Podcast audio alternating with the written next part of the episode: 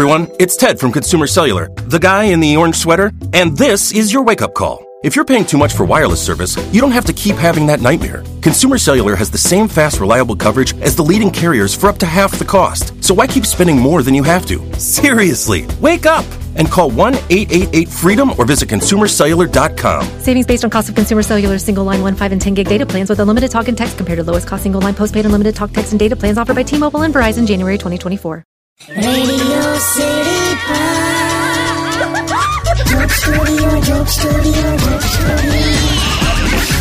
back radio city ચોક સ્ટુડિયોમાં આપનું સ્વાગત છે.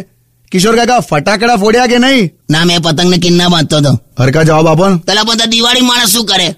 મારે તો મહેશ ચૌદસથી કાળીઓ ઘેર આવી ગયેલો. હે? અરે કાળી ચૌદસથી મહેશ ઘેર આવી ગયેલો. ઓ તમારો સાળો કાળા કટ્ટા હા તે ફટાકડા એ ફોડ્યા કરતો હતો ફટાકડા. એક તો એનો આવો દેખાવ. અને પાછો એવો તૈયાર થયેલો પીડા પીડા ટપકા વાળું કંઈક શર્ટ પહેરેલું આમ. પીડા પીડા ટપકા ટપકા ટપકા. બુંદીનો લાડુ રોડ પર પડી ગયો તૂટી ગયો ને એવો લાગતો હતો. શું બુંદીનો લાડુ? આડે ધડ ફટાકડા ફોડતો તો લા સોસાયટી માટે તો મહેશ આમ એક મિસાલ બની ગયેલો ઉદાહરણ. કેમ એટલે એટલા બધા ફટાકડા ફોડ્યા? ના સોસાયટીની બહેનો પોતાના નાના નાના છોકરાઓને એવું કહેતી હતી કે બેટા ફટાકડા ફાટે ને તો દાજી જવાય ને ત્યારે હવા દેખાઈએ જો.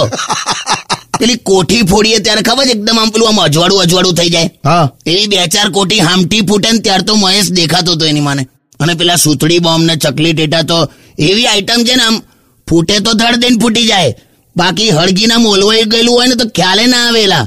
આખો પરિવાર તઈ ટેન્શનમાં જોયા કરતું હોય આમ એક બાજુ. હા આપણને એવું થાય કે બંધ થઈ ગયું છે. પછી પાસે જઈએ ને તો ફાટે એકદમ. આમ દૂર પેલું આમ ઝીણું ઝીણું ઝીણું હળગ્યા કરતું હોય.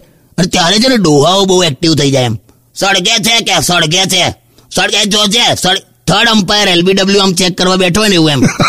આખું પરિવાર એવું ભેગું થઈને બોમ્બ અમે જુએ ને આમ ગામના નાળામાં પેલી પડેલી લાશ જોતા હોય ને એવું. મહેશ દાજ્યો હોવ કરો જો કે ખ્યાલ નતો આવતો એની પર્સનાલિટીમાં કઈ રીતે? કહું તને તું સોંગ વગાડ કહું તને આખું.